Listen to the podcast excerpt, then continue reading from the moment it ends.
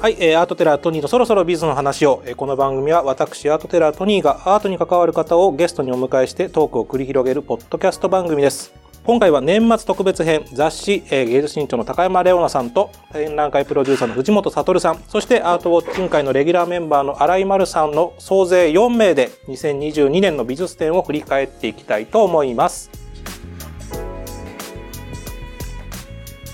ということで、では、改めてよろしくお願いいたします。ということで、お願いします。去年以来ということで、ですね2回目。やってきましたね、この回はが。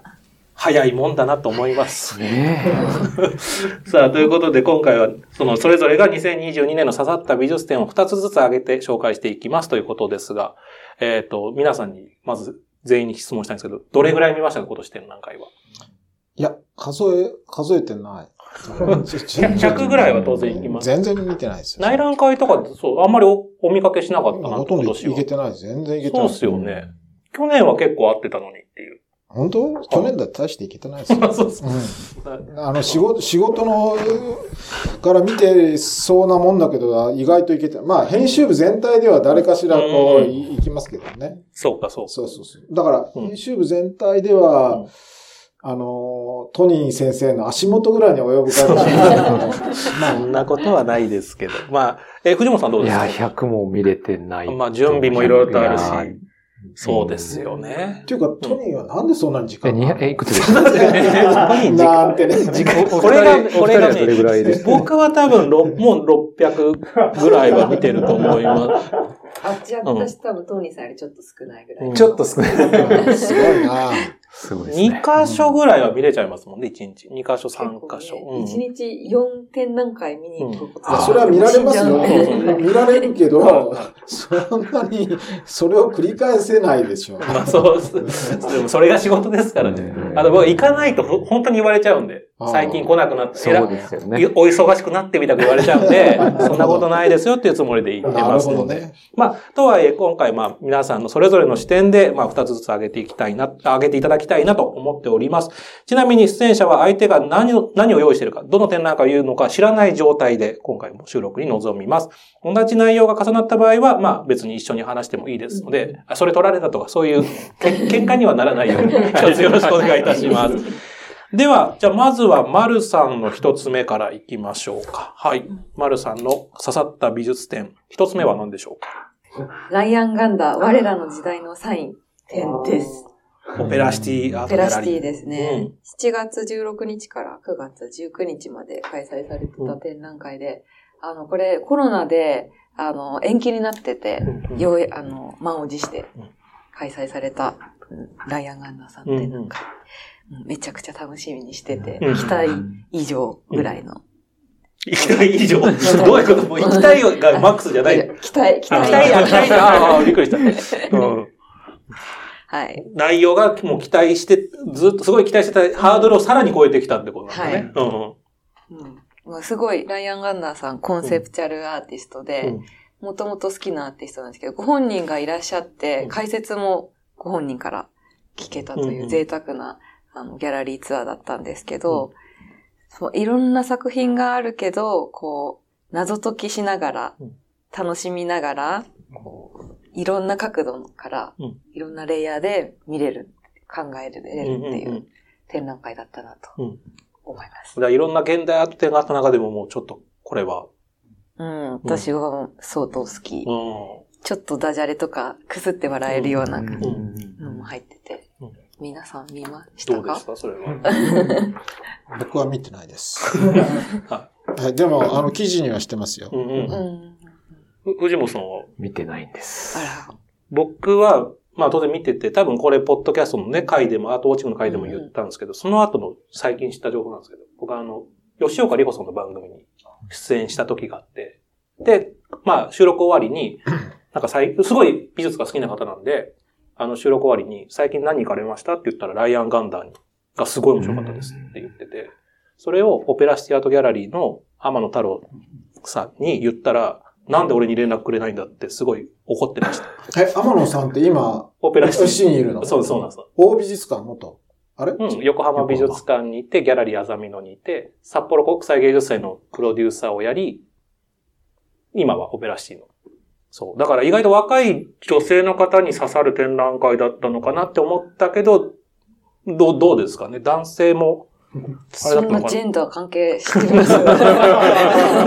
若者人気だったんだなっていう感じは。まあ、比較的若者人気じゃない、うんうんうん。とは思うけど。そう。見たかったな。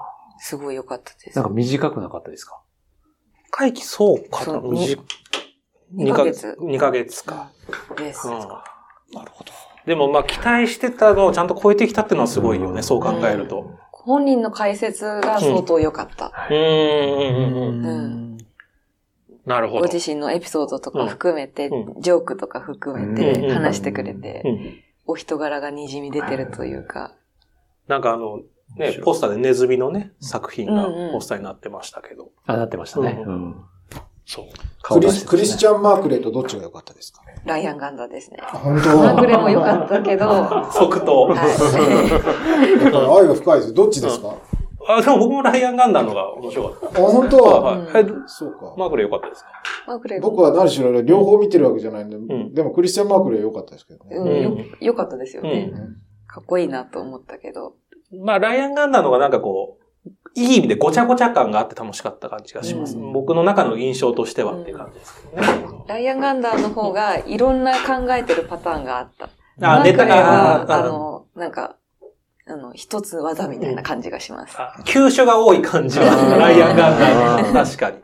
なるほど。そういう感じでしたね。はい。じゃあ、はい。続いて藤本さんはいにじゃあ、はい、一つ目お願いしたいと思います。すね悩みますね。あの、あのまあ、順位というわけではないんですけど、当然。あの、いろんなその個人的感情もあり、うんえーい一つ目はですね、あのー大阪中之島美術館開館記念特別展の、はい。えーの方のはい。モディリアーニ、愛と制作に捧げた35年。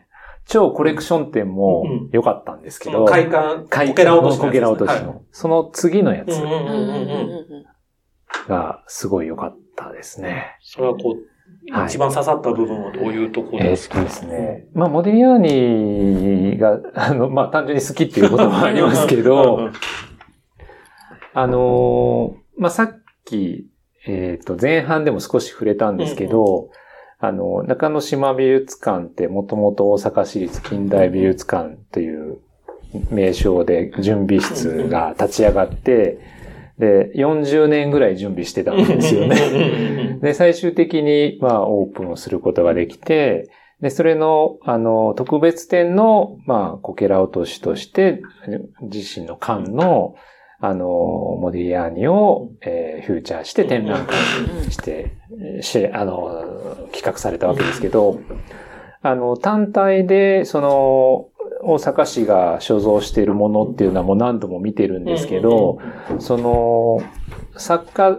全体の中の、えーこの大阪市の所蔵作品の、だったりとか、その同じモデルを、えーモチーフにした別の所蔵館が持ってる作品との、えー並んで展示されてたりとか、その、えっ、と、見せ方がすごくこう細部にこうこだわりを持って、あとその当時のそのパリの雰囲気をできるだけこうなんか再現するっていうような、あのーそれはまあ写真であったりとか、その、その、まあ、エエコールドパリのと言われた時代の作家の作品であるとか、で、モディリアーニって作品が、あの、少ないと思うんですね。35歳ぐらいで確か亡くなっていたので、で、結構大変、作品を借りてくるの大変だと思うんですけど、個人の、あの、所蔵作品とかもすごく、多分海外の個人の所蔵作品であるとか、あのーあと世界初公開のあの、グレタ・ガルポが所蔵していた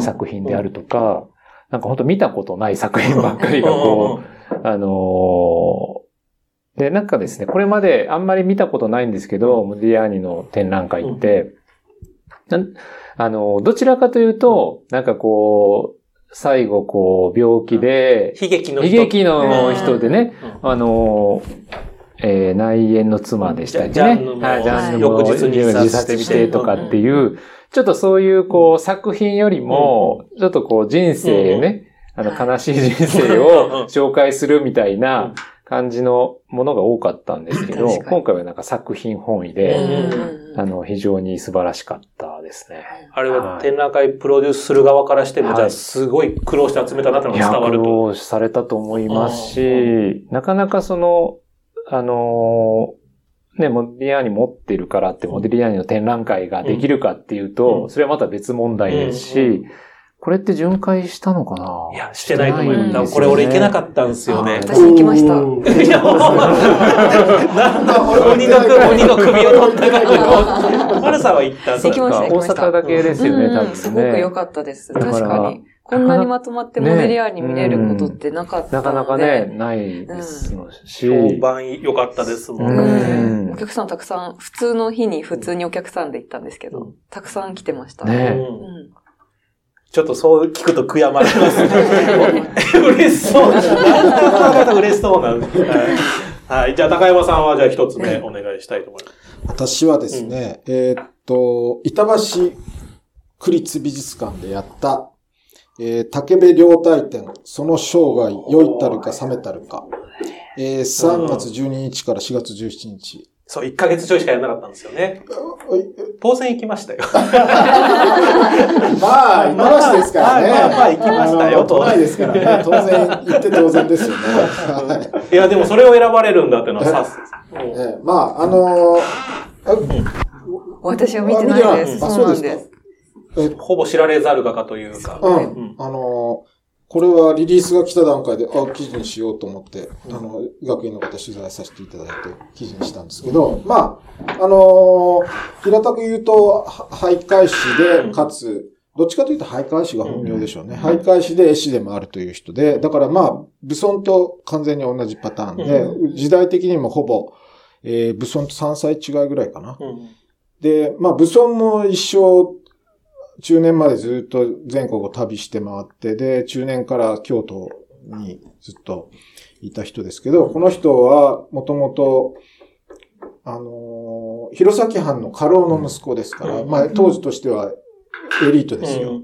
本来だったら、まあ、弘前藩の結構上級の武士として生涯を送る人なんですけど、なんか、はっきりしないんですけど、えーっと、兄嫁、うん。お兄さんのうん。お奥さんとちょっと不倫事件を起こして、それでそうそうそう脱走して、脱藩ししてで、徘徊師になって、みたいな。そう人そうそう。で、で、その後は一生、あの、故郷に戻ることはなうく、んええー、という人なんですけど、どうもね、なんか、ちょっとトニーをえぐくしたような。ちょっと？俺、あ兄嫁と不倫もしてないし、何なんですか？だから、トニーさんはそういうものが欠けてるわけですよ。その闇闇がね、闇がないわけですよ。だけど、トトニーのん、トニーのこの口先。の口八丁、手八丁にこの闇、闇、闇を闇を足して、でまあ、文学的才能うんと絵画的才能を足したような感じの人。俺は闇もなければ文学的才能も、俺は口先だけがある。俺は。あそういうイメージ。まあだから闇変なが闇がないんだからいいんですよ。いいけど、変な流れ玉が来た。いやいや。面白かったですまあ、とにかく、とにかく、あ、見見ました、見ました、これ。えーまあ、かなり、あの、人間的にか、変わった人ですよね。うんただ、あの、名前的には一般の人はあんまりし知らない人が多いと思いますし、まあ私はたまたまたま俳句をやっているということもあっうんて、えー名前ぐらいは知っていたんですけど、ただ、展覧会は80年ぐらい前に一回、弘前で会ったっきりで、ああ、そうだ、そうだ、そうそうえーという人で、なんかね、太宰治の津軽に、まあ同じ、うんひ弘前の人ですけど、の中にもなんか、ちょっとうんうんうんでうん。出てきたり、うん触れられたりしてるみたいなんですけどね。えっと、で、まあ、あの、当時、俳諧師としては結構一流の地位まで達して、絵描きとしてもそそこそこ、まあ、あの、注文あるというようなところまでは行った人なんですけど、ええまあ、武尊と比較するとね、あの、俳諧も絵画も、武尊のような成熟度はないんですよ。うんうんうんまあ、一つには、うん。あのあまりにもいろん、才能、うんうん才能がありすぎて、ういろんなことやるんですね。うんうんうん。ほんで、器用貧乏的なところが多少なきに確かに確かに。なきにしもあらず。うん。えーあともう一つは、武装の方は、あの、60ぐらいまで生きるんですけど、10, 10歳ぐらい、あの、寿命が短かった。うん昨年、は早く死んでるんですね。うんうんで、武装は傑作と言われているような絵は、大体晩年に集中してるんで、うん俳句もそうなんですけど、そういう意味で言うと、そこであと10年この人寿命があったら、もうちょっと、あの絵も成熟した展開があり得た。というのは、この代表作のこの改作図っていうシリーズは、これどうも最晩年なんですね。これいいですよね。うんあの、ん。A を裏側から描くっていうこの斬新そうそうそう顔側を描いてて。面白かったです、これ。で、その A にほうれい線があるみたいなことを僕はツイッターで書いたら、板橋の人が喜んでなんか、トニーさんがそんなツイートしてくれましたって言ってくれたんですけど。おじちゃんの顔おじちゃん。そうそうそう。そうなんですね。竹部良太。えー初期を、初期をこういう、そう。そうそうそうそう。そう魚結構描いてるんですよね。で、まあ、初初期はこういう絵画的なところから描き始めてるんですけど、長崎に2回行って、新南品派の、えっ、と、先生について勉強したりというようなこともしてるんですけどもね。うん。これなんかもう完全な新南品派の描き方、長崎派の描き方で。ただ、あの、大雑把に言うと、花鳥画と山水画が、が二大ジャンルとしてあるんですけど、この人の山水画は結構うん破綻してますけどね。そうそうそう。あの、課長がの方がどっちかといえばいいいいとは思うんですけど、まあ、非常にお面白い人で、まあ、珍しい展覧会でしたし、すごいですね、これをやるっていう。なんか、そうん。あの、人物のインパクトが強すぎて、うん。作品が出てこなかったですよ、今。う。そう、アニ嫁との、そのフリーがね。アニ嫁の方からなんかうん、言い寄ったみたいな感じでは書いてましたよね。確かいや、それも、っていうか、まあ本当にそういうことがあったのかもわからないし、うんまあ、あのーそれはいろいろ。言われ、議論のあるところのようなんですけど、まあ、とにかく変わった人であることは確かですよ。うん多彩ですね。うん。まあよく板橋これを選んだなっていうう、ん。なんか、うん。植松さんですよね、学芸員さ見たかったな結構、あの、展覧会として良かった良かったですよ。ねそう。僕はこれ、ちなみにあんまり人が来ないなっていう、あの、美美術家の方がすごい嘆いてたんで、はいはい。あの、魚つながりで、あの、インフルエンサーのタラオ、あ、太郎。うん。バベルのタラオに行くようにって伝えて、タラオがこれ、行って、あの、共演してましたね。うん。魚の共演を。うん。さかなクンとかにね、紹介してそうそうもらったそう。らしたもよかったと思います。まあ、うん。何でしょう、名前のね、知名度がないでしょうから。そうなんです。ううんん。まあちょっとぜひ、こんな展覧会もありましたよということでございます。じゃあ、はい僕が一つ目、そう、すごい悩んだんですけど、これ、アートウォッチングで言ってないんだよなというのをちょっと言おうかなと。てか、万事彫刻庭園美術館の、うんあの、20周年展を選ぼうかなと思っております。うん今年あの、20し、開館20周年記念でフラワーオブライフ生命の花という展覧会。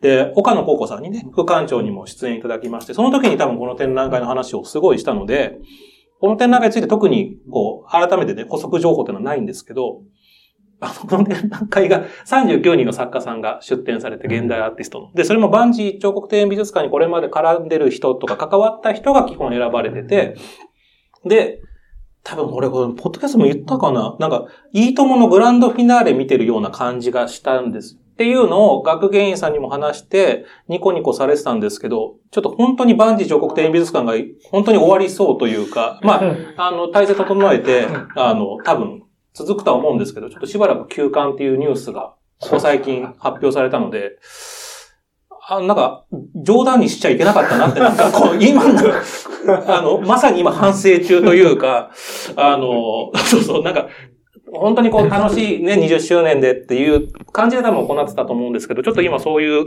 感じにもなってないし、本当にこれが見納めではないと思うんですけど、えー展覧会が12月25日までなので、ぜひこの収録で言っといてあげたいなっていう意味で、ちょっと刺さった美術展として僕は挙げてます。まだこれがオンエアが12月17日、あと1週間ぐらいはあるので、ねちょっとあの、ねそれは、あれですね。自分の出出現が自分に帰ってきたという意味での刺さったその、確かにその刺さったもあるんですけど、まあ、展覧会ですごい、すごい良かったんですよ。あの、だって39人の作家さんが集合してるなんて、まあ本当にだから割と、普通じゃないですか、それ。いやいや集合するえだけ、だったらバンジ。行かれたことありますか？それがね、あるような気もします。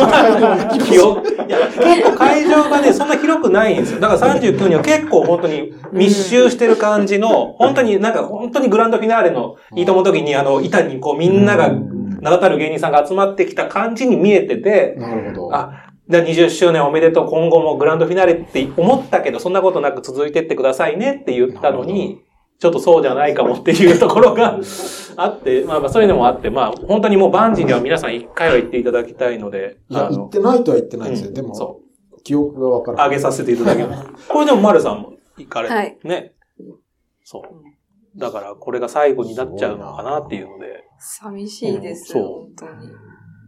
お二人はその展覧会を回るのは、どの範囲までは大体しらみつぶしなんですか？聞いてると、都内は大体しらみつぶしでしょ？都内とか、い埼玉、横浜あたりは。うんでお、たまには大阪や京都に行くこともある。うんはい。で札幌とか福岡？は。ああ、まあ、北海道、九州はちょっとなかなか手伸ばせない。広島とか？広島、まあ面白そうだったら行きます。あだから大阪。自転車でも行くもんね。こっから自転車では行かないですよ。その時間にいっぱい見れますから。さすがに。でも今年はだから四国行ったりとか、まあ瀬戸内にも3年ぶりに行きましたしな、るほど。そうですよ。あの、トライアスロンで行かないとこんなに自分のペースで見れるんだって思ったし、だからなるべく結構行くようにはしてますけどね。偉いはないそ私も今年は気合い入れて海外の美術展回ってきたんで。ドキュメンタに。ね。ベネチアう。ん。ベネチアビエンナーレとか。そ僕もい一度たまたま別件で取材していた時にベネチアビエンナーレがあったので行ったことがありますけうど、そ広すぎでしょ本当広いですよね。う。まあそうだ。フラッと行く感じじゃないです。まあちょっとそれを踏まえて、じゃあ一つ目ということでございました。さあ、じゃあもう一周回していきたいなというふうに思います。じゃあ、丸さん二つ目いきますか？はい。うわあ、迷うな、どうしようかな。今のとこ被ってないってことですね。うん、被ってないですね。うーん。やっぱみんなあえてこうは外してきてますよね。ライアンガンダはそんなこともない。あ、まあでもモディリアリもそうか。いわゆる大型、ブロックバスター店ではないですもんね。うん今挙げたような、はいはいはいこう今年の顔になるっていう。まあ、モディリアリ店はでもブロックバスター店に近いまあような気がまあそうですね。うんじゃあ、丸さんどうですか？はい。えー、超迷ってるんですけど、えーっと、じゃあ、ジャムセッション、石橋財団コレクション、柴田敏夫×鈴木利作うん。これは俺多分丸さんが選ぶだろうなと思って外した。ああ、もうめっちゃ迷って。これは俺も入れようか、ちょっと最後に悩みました。まあどうですか、丸さん。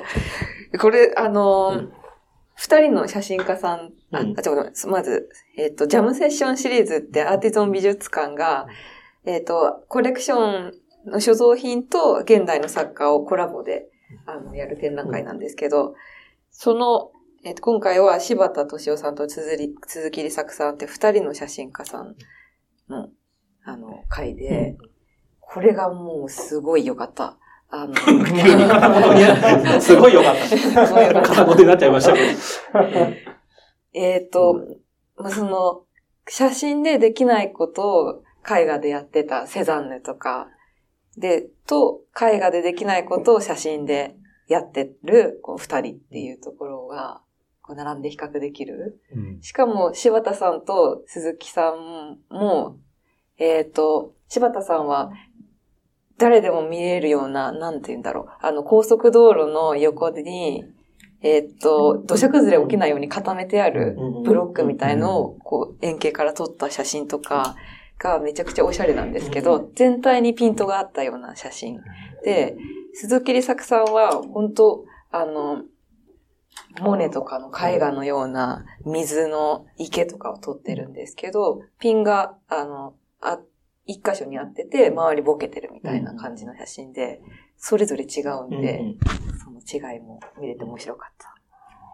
これは本当に関係者の評判がすごい良かった点なん、今年一番周りの評判良かった点もこれだと思う。うんあれ良かったねってみんな言ってるなってい確かにみんうな褒めてたかも。気はしましたね。はい。うん、チンポム店と迷った。あー、うんもうどうしようかなと思って、うんうん、こっちで。高山さんはどうだったんですか？見てない。だけど記事にはしてます、雑誌としてしては。だからなんか見た気になっちゃうんですけど、うんえーあれ？何月頃でしたっけ？あ、これだこれだ。これ4月29日から7月10日までやってましたこねう。でやってるんだな。あの、プリントがめちゃめちゃ綺麗なんです。よ特に鈴木さんとか。なので、実物で見ると、か結構、なん確かにだろう、。空間包まれてる感ありました。ここで記事にはしてるんですあ、けど特。もう、あ、本当ですね。うん。鈴木さん、李作さんが登場してる。うんうん結構ページ数もそうですね。特集です。ええ、まあ、ニュース記事で。あ、二人とも出てるんですね。二人とも出てます柴田さん。そうそうそう。藤本さんこれは展覧会。僕見てないんですけど、あ本当？うんなんか今見た気になってきた、聞いたんですけど、多分なんかこれ、なんか僕もやっぱこれ展覧会としてやっぱ発明、なんかここを繋ぐかっていうその意外性がうまくはまったなっていうのが、この展覧会の一番のうんポイントだった気がします。うんジャムセッションっていう趣旨にぴったりだった。ですね。確かにこれまでのジャムステーションの中では一番いいとこついたなっていうかうん私もそう思いました感じだなるほど。なるほど。うん。毎回楽しみにしてますけど、うんジャムセッションシリーズ。そう。という感じですね。はい。来年は山口明さんです明。はい。山口明さんがジャムセッション。誰とジャムセッションするんですか？それは作家が選ぶんですよそうアーティストのコレクションと選べばいいので、はい。山口さんが来年。楽しみですね。はい、じゃあすいません。じゃあ、藤本さんのあはい。二つ目いきますじゃあ。私二つ目はですね。これはあの、実は見に行った後に、はあの、トニーさんのこのポッドキャストを聞いて。あの、すごい語られてて。あの、あ、きあの、聞いてから見に行けばよかったなと思ったんですけど、あの、練馬の日日本の中のマネあ前半でもお話がちょっと出あ、ましたやっ。と見てるものが。これは、あの、見に行って、はい。その、まあ、マネを、まあ、自分自身が、ちょっと、まず誤解してたなというか、やっぱりなんか印象派の兄貴的な、リーダー的な、なんかこう、そういう位置づけでずーっと長年展覧会とかで見てたと思うんですよ。うんうんでというのは、マネ展ってあんま日本でやってない、奈良で一回見たことあるんですけど、昔。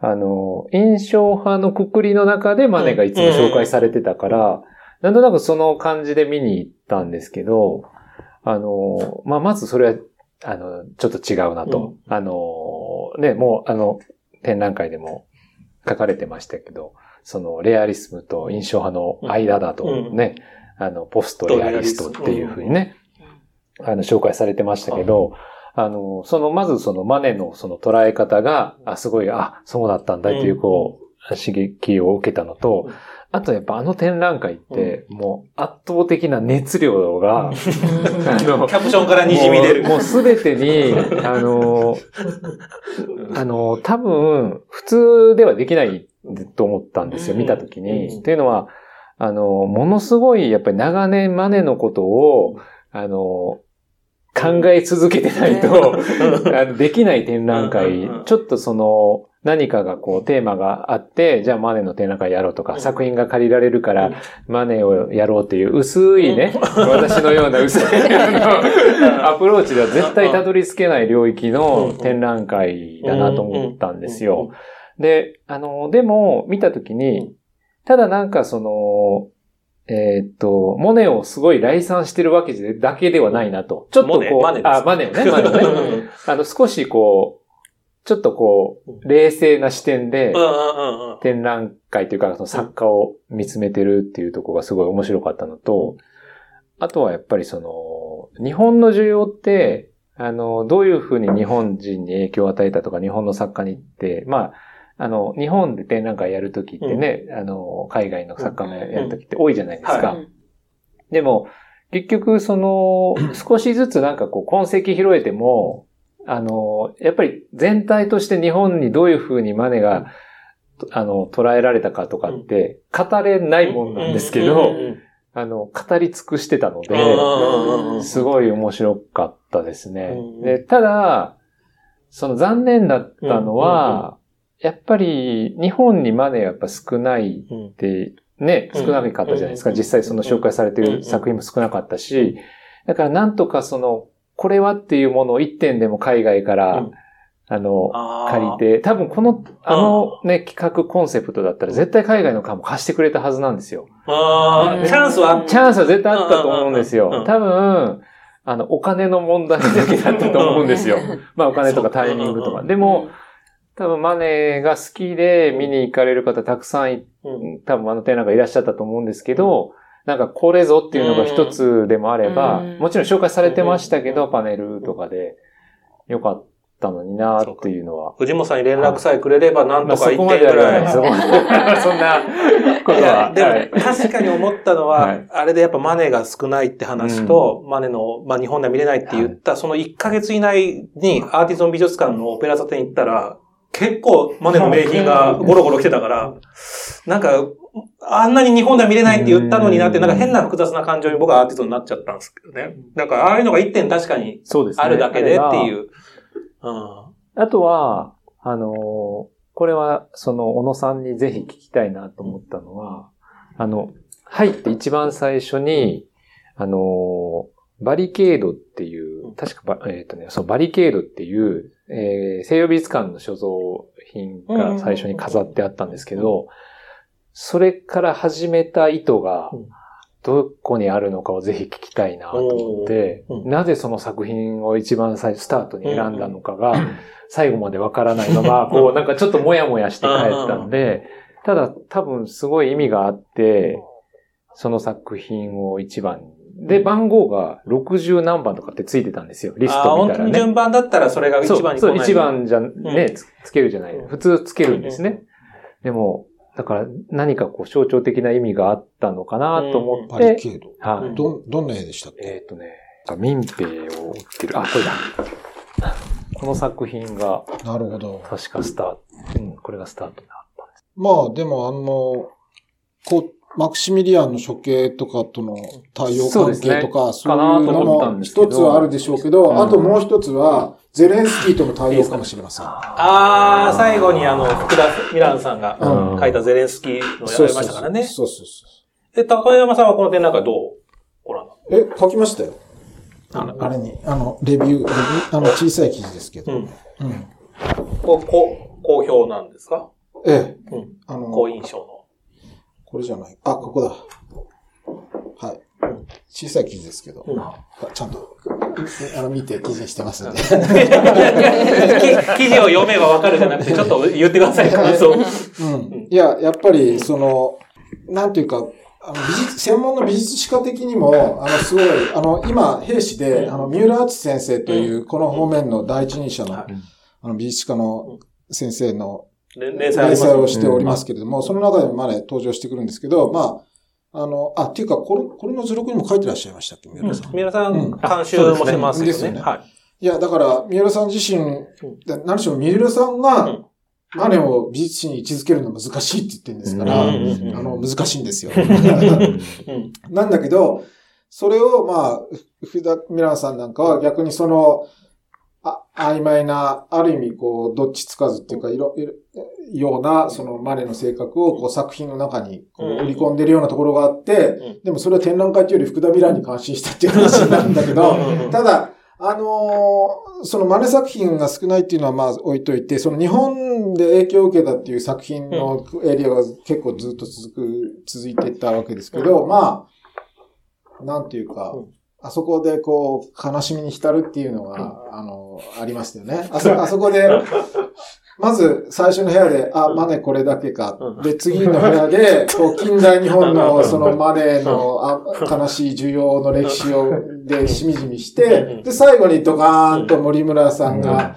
なんか自分の裸でこう迫ってきて、で、最後に、こう、キュッと福田ミランがうん、あの、締め締めるっていう、なかなかいい流れですよね。前半はそう、まあ、まあ終わり良ければみたいな感じ。いやいや、そうじゃ、ダメだって言ってるわけじゃなくて、そのなだって日本の中のマネなんだから、マネが現実になければそんな提示できないっていうのは、うんまあ、ある意味仕方がない。まあ、展覧会としては、それは、ああの、工業的に考えれば、はあの、客い寄せのあれが弱いっていうことになるんでしょうけど、まあ、でもそれ、でもこれが現実なんだなって感じもしますよね。だってゴッホ、うん。ゴッホとかルノワールだったらやっぱり一級品がいくらかあるわけだから、うん日本でも。確かに確かに。うん。だから、あの、それがはっきり分かっ、形になって分かったっていうのと、まあだから、その、日本の近代のあれの中も、まあ、近代の洋画っていうのはなかなか大変な世界だなっていうのが、あ改めて、この、展覧会通じて分かる。通じて分かるっていう感じはしましたよね。うん確かになんか、オランピアの下手な真似とか言っちゃいけないのかもしれないけど、なんかそう、そういうことをええ、これが芸術だと思って信じて一生懸命やってたわけじゃないですか。でも、あれですね、ああの、小磯良平はなかなかいいですね。あ、いいのありますね、確かに。いや、あの、清少っていう代表作ですけど、うん。なんかうん、小磯良平とか、うん。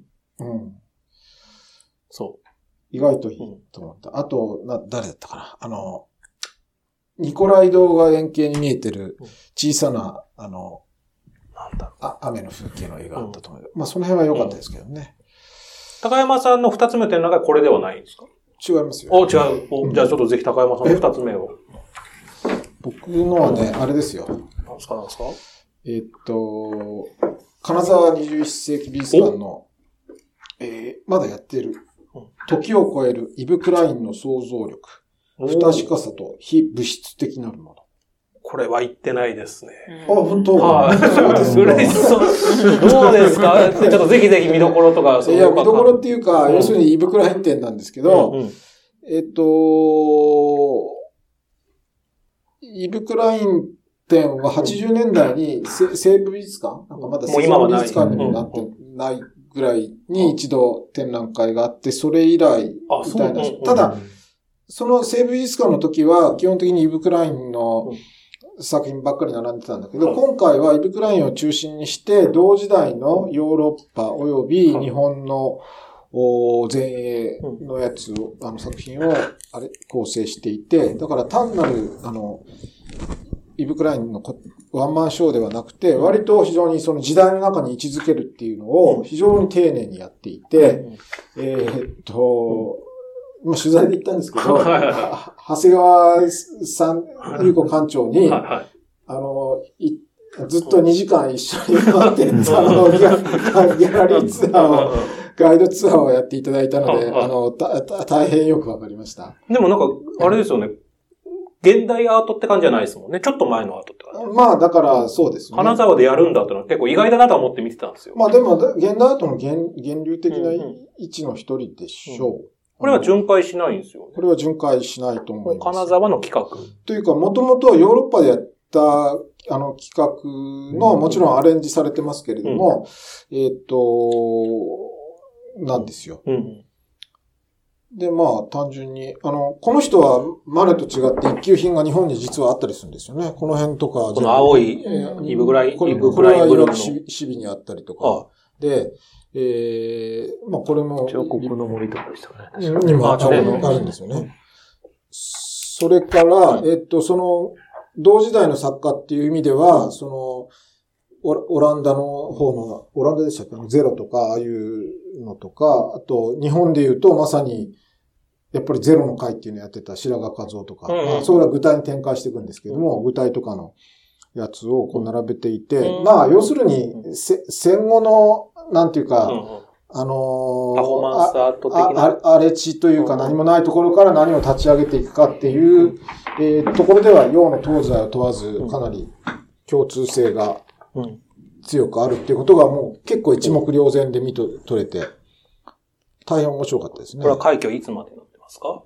3月5日ですね。まだまだやってる。まだまだや2023、ってますよ3月5日までやってますので。自転車でも間に合います。なんで俺自転車で行かなきゃいけないの なんか、日本一周する少年じゃないんですよ。さっき言ったようにもう40になるんで、卒業中。いや、それでその後、はいこの前大阪行って具体点見たんですけど、はいはいはい。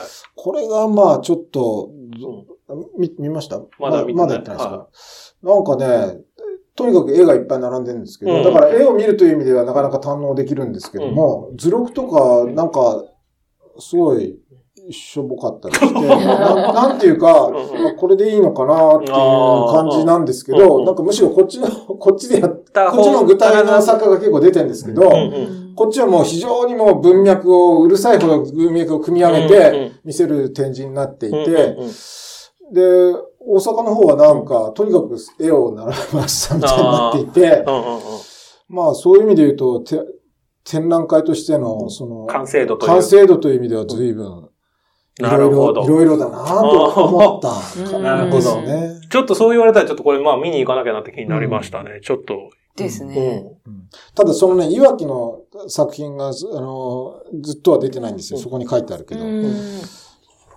ここれですか、うんあ、本当ですね。うんまあちょっと会計を見つつ皆さん、うんぜひチェックしていただきたいですね。そうですね。まあでも、とて、とても面白いし、まあ、べ変な言い方ですが、勉強にもなるし、うんうんまああと、イビクライン自体がやっぱり、やんちゃな面白い時代の人ですね。うん今生きてたら、ほぼゲルハルト・リヒターと同じ感じの年齢感なんですけど、うんうんうん32とかで死んじゃうんですよ。ああ、そっかそっか。うんこの人も若いんですね。そうそうそうそうそう。この人はね、心臓発作でしかも死んじゃうんですけど、へえまあ、別に病気してたとかじゃないんですよ。意外とだから、これまで取り上げてなかった人だって感じですね。確かに名前は知ってるけど、うん超有名だけど。うんだからこの展覧会行けばそのイブ・クラインがよくわかるとうん、ですね。そうですね。うんうんうん非常に。ちょっとぜひぜひ、これはチェックしたいと思います。じゃあ最後僕ですね。あの、まあ、すごい悩んだんですけど、まあ、やっぱり、フェルメールか、ウォーホル今日とかで悩んだんですけど、悩んだんですけど、まあ、すごい悩んだんですけど、あともう結構ね、この、アートウォッチングでいろいろと喋っちゃってるんで、まあ、被ってないやつがいいかなと思って、刺さったという意味でってことで、すごい今日悩んで、あの、家にある図録を全部振り返って僕はもうこれにしました。えー、学年誌の表紙画家、玉井力蔵の世界という展覧会です。日比谷図書文化館でやってた展覧会ですね。見ました。はい。これは僕はちょっと今年の中では掘り出し物の展覧会だったかなという。はい。あの、玉井力蔵という日本、まあ、えー洋画家がいるんですけど、まあ、名前がほとんど知られてない人で、で、何、その代わり何、まあ、何の展覧会だったかっていうと、あの、いわゆる学年誌、小学1年生とか小学2年生の表紙絵を描いてた人で、今回その表紙絵が、あの、全部、とか200何十点展示してるって展覧会だったんですね。で、僕はだから、僕の世代はもう小学1年生とか小学2年生は写真になってるんですけど、まだこの当時で、この玉井力蔵が活躍した頃っていうのは、絵なんですよ。で、みんな写真だと思ってたぐらい、なんだろう、リアリティがあるんだけど、実は絵で、それもイラストじゃなくて油彩で描いてるんです。それを月に5本描かなきゃいけないんです。毎月小学1年生、小学2年生出るから、この人は小学3、4、小学1、2、3、4、え、1、2、3と、芽生えとよ幼稚園かな。4年以上は写真なんですよ。つまりこの時代も写真もあるんですけど、なんでわざわざ絵にしてるかっていうと、小学1年生とか2年生の子供は、うまく笑えないんですよ。プロじゃない、プロじゃないというか、小学4年以上はもう劇団なんとかとかいるから、自然な顔ができるんだけど、なので、モデルとして写真は撮るんだけど、それを写真を元にして、この玉井力蔵って方が、絵で描いて、それを今度また入稿してみたいな感じで、だからもうこれをずっとやってるからもう、絵を描いてる時間がなかったというか、発表してる時間がなく、もうただただこれに徹した人だっていう展覧会だったんですよ。で、すごい面白かったのが、その、最後の方になってくるとっていうのも変ですけど、あの、小学1年生とかね、こう、まあ、表紙描くわけですよ。で、子供2人の笑顔を描く。男の子と女の子。で、この原画で渡すんだけど、だんだんと、あの、もう人気が出てくるとですね、小学1年生とかに、もう当時も100万部とか売れてたとかの時代なんで、もう、玉井力蔵を描いたところの上に、なんかいろんなキャラクターとか他のやつをレイアウトされちゃうから、どんどんその玉井力蔵さん描いたところが、なんだろう、あんま使われなくなってっちゃうっていう。で、最終的にはもう、い限界でやめちゃったんだけど、っていう作家さんがいて、まあ、あの、それこそなんだろう、今まで知られてなかった作家がまだ日本にいたんだなっていうのと、みんなが絶対見たことある絵なんですよ。名前は知らないけど見たことある絵の人っていう、もう本当にまさに掘り出し物というか、まだまだ、まあコロナが続くので、なんだろう、海外から借りてくるのもまだしばらく大変なんだろうなと思った時に、去年藤本さんが包むの展覧会、はい。目黒区美術館のお話しされてて、多分まだこの傾向続くだろうなって思った時に、今年、その包むに匹敵する、まだまだこんなものあったのかは、僕は玉井力蔵さんだったかなって気がします。これ一応、日本放送の番組でし言った時にもやっぱ反響が、当然その、世代の人にとって、僕のね、世代はもう写真だったので、今多分4 50代、60代の方からは多分、誰もが一回は見たことある作家さんっていうので、その少年誌の世界も含めて非常に興味深いなという話を新潮社で今してるっていう、ね。小学館の話を散々。それもだから、あの、レビューで書きましたよ。あ、撮りました。あ、よかった。それはそうですよ。そう。そわけは、そんな、わけそんな垣根はありませんあそうですかよかったもう終わっちゃったんですか？これはもう2ヶ月ぐらいでしたかね、やってます。そう。で、このために今回その図録もできて、で、確かに見たことある。そう、見たことあるあの絵。うんこれはよく、これがまさかその、油彩だったとはっていうこといもや大変、ですそう、ね。ね相当筆が早い方な。ん相当筆が早かったけど、やっぱりどんどんどんどんその上にいろんなもの書かれちゃって、うん。なんかそれがもうこの人にとってはもう、それは、ムカつきますね。そうですでもね、やっぱりこう、お応用な時代なんだなと思うのは、あの、藤子不二雄とか、いろんなキャラクターも書いてるんですよね。その、手塚治虫のキャラとかが、みなしご、ハッチとか。ドラえだから、もんとか。そうそう、著作権がちょっと今よりは緩い時代だったんだなとか、こう時代も感じられたのがうん非常に面白かったですね。はい。というような展覧会です。だから、なんかまあメインストリームの展覧会じゃないですけども、こういう展覧会も、やっぱ追っていきたいなと思いますね。来年以降も。ということで。面白い。だけど、はリヒターもリユーさんも出なくていいんですかねい。いや、リヒターは、リヒター。はめちゃめちゃめちゃめちゃししかも、リヒターまあは、豊田市美術館のがめちゃめちゃ良かったんですよ。そうなんですまあ、その辺は別格なんですそうなんで館すということですね。そう。悩んだ、本当悩ん この番組で、私も悩みました東金美の話はしたんですけど、はい東金美よりも、豊田市美で見た方が、断然違うぐらい良かった。へ光がやっぱり違う。まだやってます、やってます。うん天井高があって、まあそうあと光の差し込み方が違うんで、こんなに色綺麗だったっけ、リヒターって思うぐらい。ですね。うん。うん。抽ー象画の。ですよね、作品は。そうなんです。同じですよね。同じで。こんなに。新作が一個、あの、出てないのがうん、トヨタ市民だけで出るのがあって。遠いんだよな、トヨタ。そうなんですねそうなんですよね。遠いけどかなり、ああ、そうですか。見応えありました。あと、どうでもいい情報ですけど、トヨタ市民の担当した鈴木さんという学芸員は、身長192センチだ。194センチ。多分日本の学芸員さん、い、一番高い学芸員さん。うんまあ、どうでもいい情報です。実はドイツ人なんじゃない？いやいやいやまあでも今年そういう意味でも、リヒターもそうですけど、まあ、その藤本さん、ドレスデン国立もそうですけど、うんそれからボルフガング美術館展だとか、やたらとドイツイヤーだったなって思う年の、最後にドイツに日本また勝つっていう。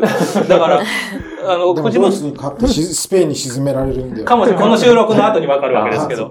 そう、だから、藤本さん返しに行くとき、ドイツの人、どんな目でなんか、日本来たよみたいになんないかなってのは心配ですけどね。はい。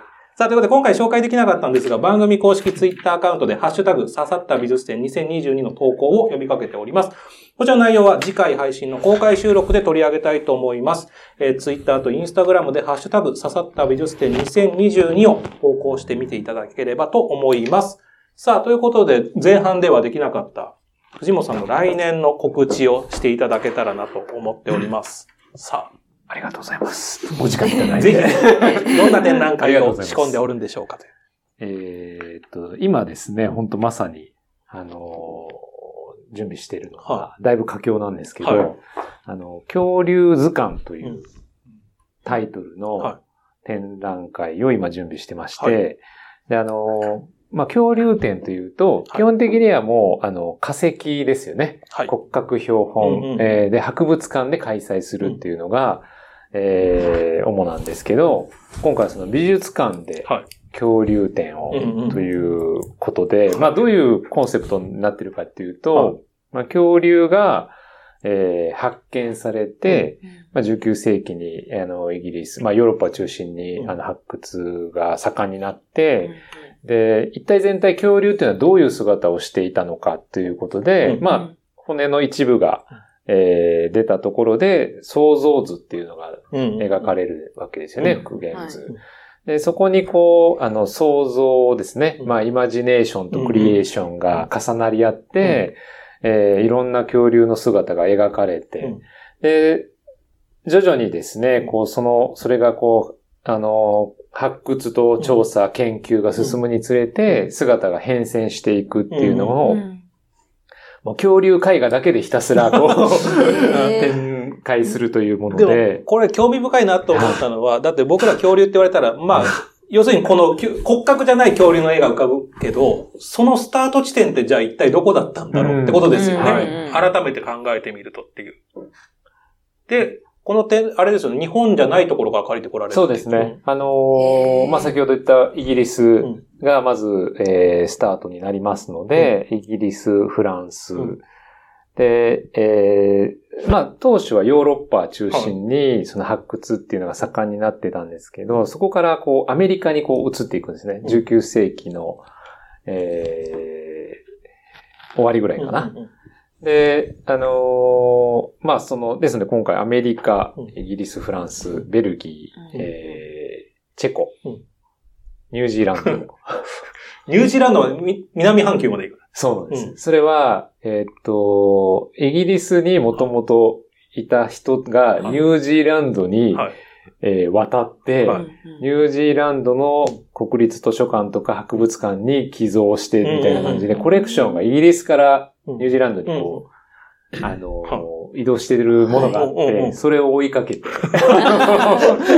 ージーランドにこう行き着いてしまったんで、うんうんまあ、それをお借りするとかあとはまあ日本にもたくさんその恐竜会があって、まあパレオアートの、あの、まあ、っていうのはその19世紀から21世紀までずっとこう約200年間のその、えー恐竜絵画を追いかけるので、うんまあ最近のものっていうとね、日本の作家さんもたくさん描かれ、描いておられるので、あのーもう本当に多分初めてじゃないですかね、こんな大々的にこう恐竜絵画ばかりを集めた展覧会やるっていうのは。なんかこの前立ち話、そう、ちらっと聞いたのは、あれですよね、なんかあの、勝手に日本の出版社が海外の作品を使ってて、それを僕ら、というか、まあ子供たちが当時の見てたっていう作品が。そうですね。あの、やはりこう海外の作家さんの絵を日本のまあ出版社さんとかが、えー取り寄せて、うん。日本の作家さんうん。に、げあの、裏焼きで描かせたりとか、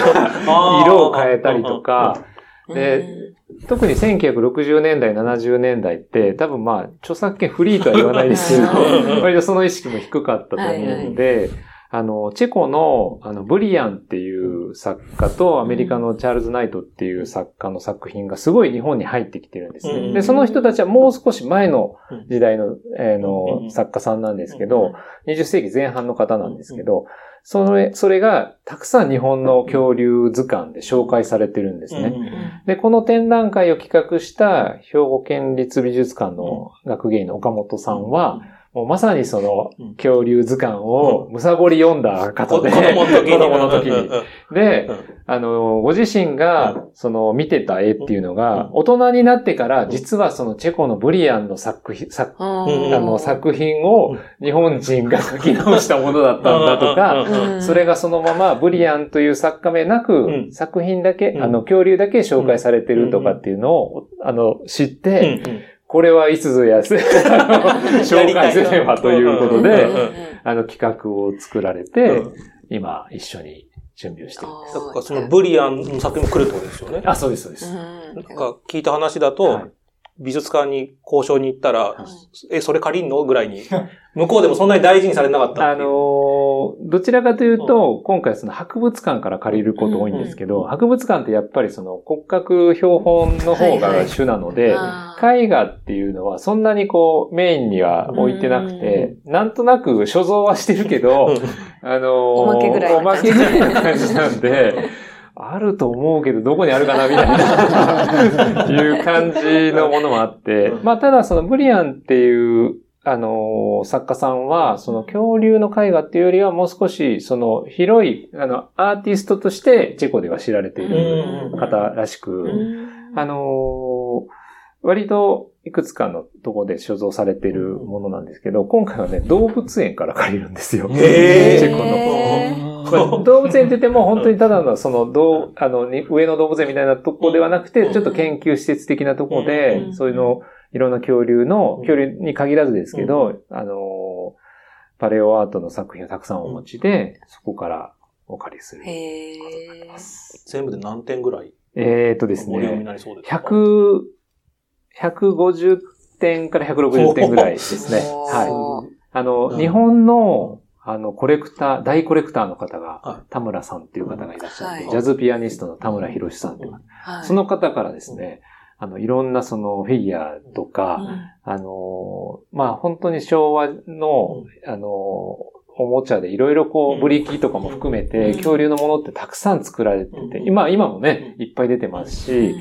ゲームとかでもね、恐竜のゲームとかもたくさんありますけど、それをほぼすべてコレクションされてる すごいですね。方がいらっしゃって、で、アメリカにはランツェンドルフっていうまた大コレクターがいて、で、この方は、えー、インディアナポリス子供博物館に寄贈するんですよ、作品。うん。とか、まあ、博物館が購入したりして、そのコレクションが全部アメリカのこの版館に貼って、でこの田村コレクションと、あの、こっちの二大コレクションが。日米対決があるんですよ。日本におー。それは150点とはまた別にえっと、150点中に入ってるので、あの、田村さんのはちょっとこう、カウントしきれないぐらいあるんで、もしかしたら150からもうちょっと180ぐらいになるかもしれないですけど、うんあの、本当に見たことないような。これはだから僕のいいとこついた展覧会だな。さっきの玉井力蔵じゃないけど、やっぱ見たことはある絶対あの恐竜の絵っていうのの元の人がいるんだっていうとこだと思って、僕は今回その推し展でもこれ面白そうですって言ったんですけど、ご心配されてるのは、これが果たして女性に人気が出るのかですね。いや、あの、多分その、昭和のね、今その50代、60代の方で、あの、恐竜図鑑をたくさん、うん子供の頃見てたとか、あ、恐竜図鑑持ってたっていう方は、あ、懐かしいなって思われると思うんですよ。でも、その恐竜の絵画ってなると、その恐竜ってどうしてもやっぱりその、あの、スケール感だったりとか、あの、今の姿をよりこう立体的に見たいっていう欲の方が大きいと思うので、絵画でどこまでこうね、人が、多くの方が見たいと思われるのかっていうのと、あと、絵としての素晴らしさを、あの、があるにせようん、恐竜が好きじゃない人が、その、そこにこうなんか共感性を持ってくれるのかなっていうちょっと不安はあるので、ちょっとまず、まず、高山さんは恐竜世代だと思うんですけど、高山さんはこの展覧会どう？まあ、あの、大いに興味ありますよ。うんやっぱり、子供の時やっぱ恐竜見て育った感じですか？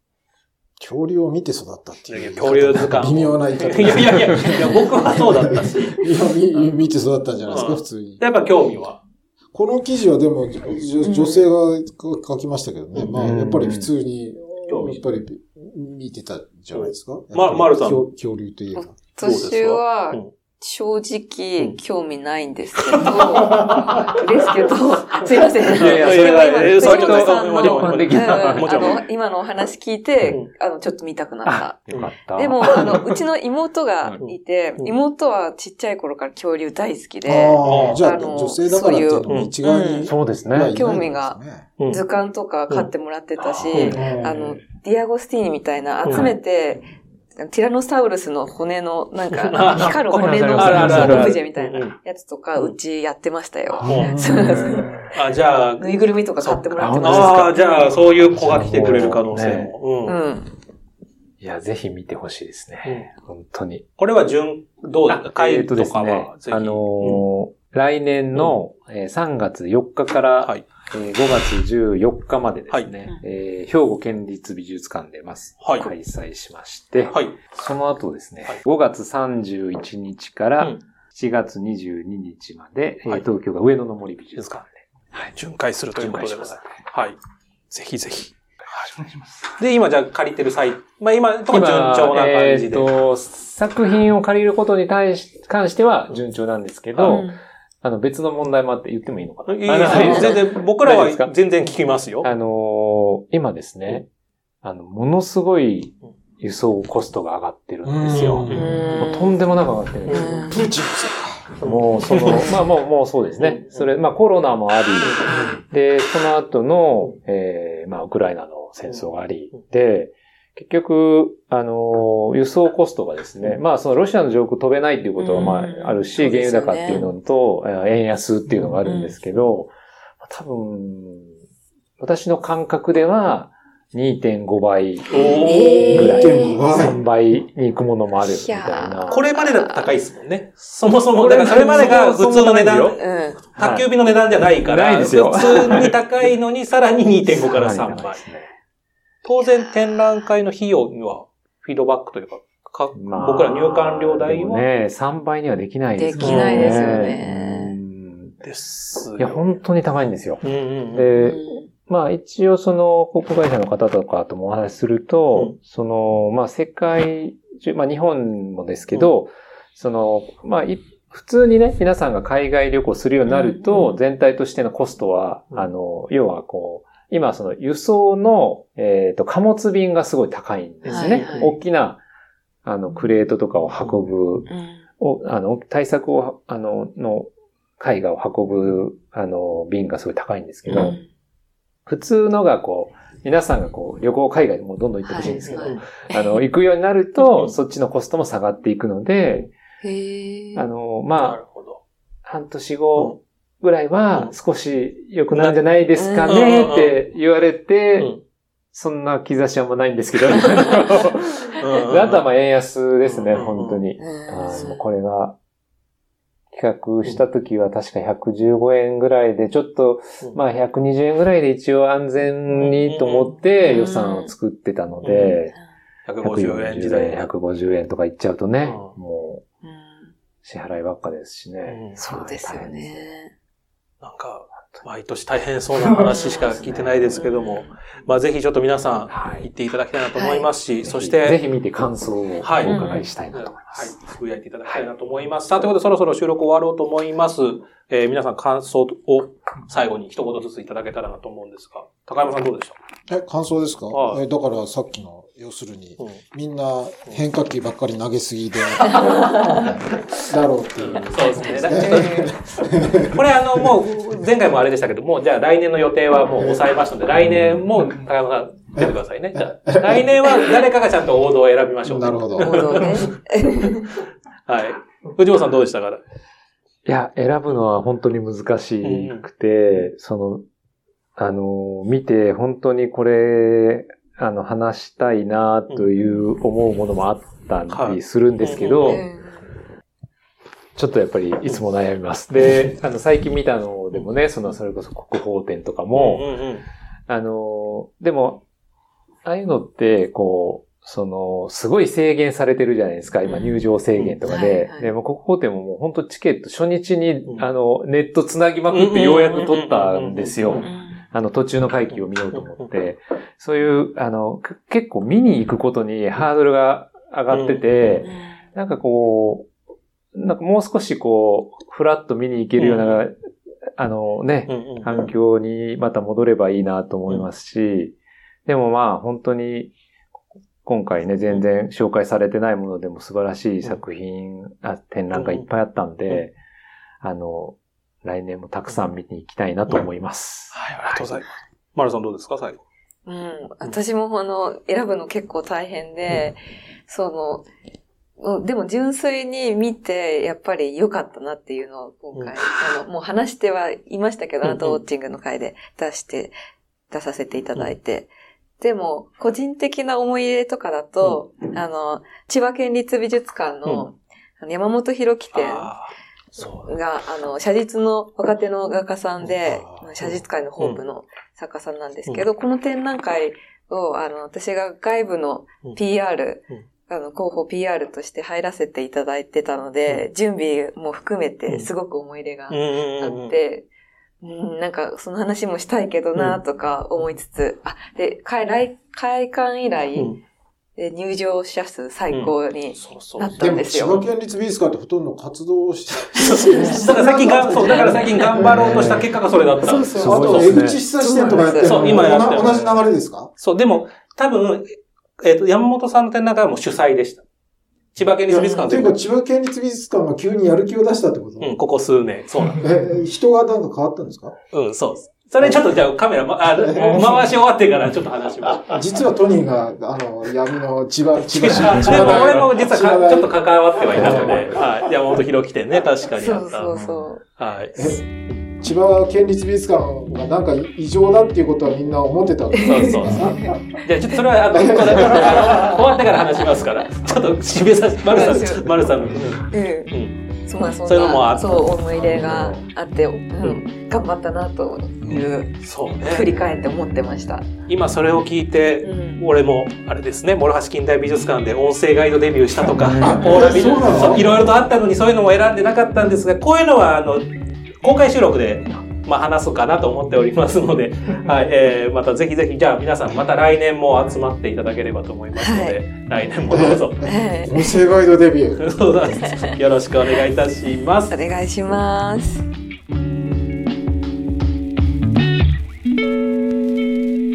はい、えーこの番組は不定期配信です。各種ポッドキャストサービスでのフォロー、購読をお願いいたします。感想はハッシュタグ、そろそろ美術の話を。今後聞きたいテーマやゲストは番組ウェブページまでお願いいたします。